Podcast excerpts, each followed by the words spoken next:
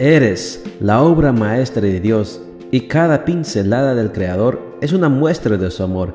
Presentamos la lectura devocional para damas, Pinceladas del Amor Divino, escrito por Erna Alvarado Poblete en la voz de Ruth Vargas desde Estados Unidos para todo el mundo de habla hispana. Muy buenos días querida amiga.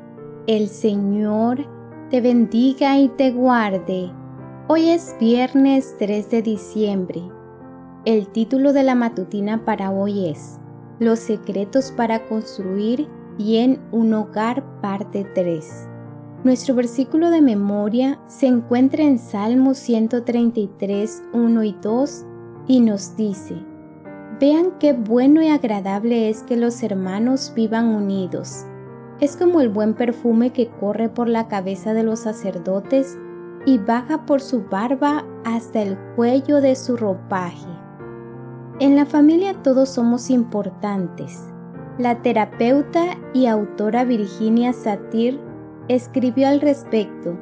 En una familia todos aportamos con nuestro cuerpo, expectativas, valores y conocimiento.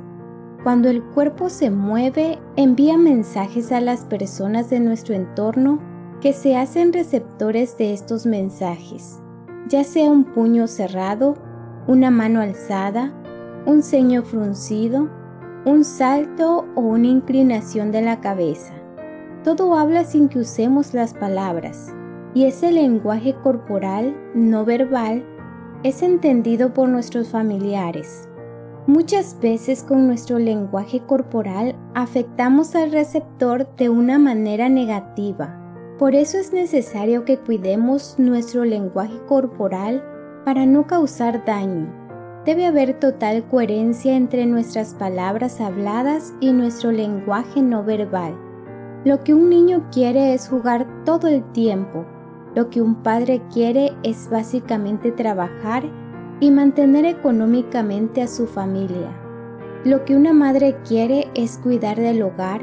Lo que un joven quiere es estudiar. Como ves, cada miembro de la familia tiene unos anhelos diferentes. Para lograr armonizarlos es necesario conocer primero qué es lo que Dios quiere para sus hijos Dios ha puesto en nosotros los cinco sentidos con sus delicados mecanismos para que disfrutemos lo que vemos, oímos, tocamos, olemos y saboreamos. Hagamos uso de estos dones en la familia. Es importante que nos miremos más, nos toquemos más e incluso que nos saboreemos y olamos más. Hacer esto es un método infalible para tocar los corazones. Los niños pequeños valoran el tiempo que sus padres les dedican. Los jóvenes valoran la discreción de sus padres, saber que pueden ir a ellos con tal confianza. La madre valora cuando la familia le brinda momentos de descanso y el padre valora ser apreciado por sus seres queridos en todos los esfuerzos que hace a favor de ellos. En consecuencia, cada uno desde su propia perspectiva adquiere y comparte conocimiento. Hay que aprender a jugar con los niños, a conversar con los jóvenes, a sacrificarse como mamás y a reconocer los esfuerzos de papá. Esos son cimientos sólidos sobre los que construir un hogar.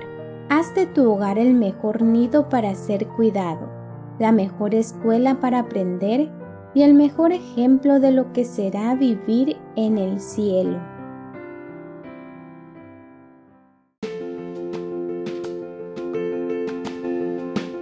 Les esperamos el día de mañana para seguir nutriéndonos espiritualmente. Bendecido día.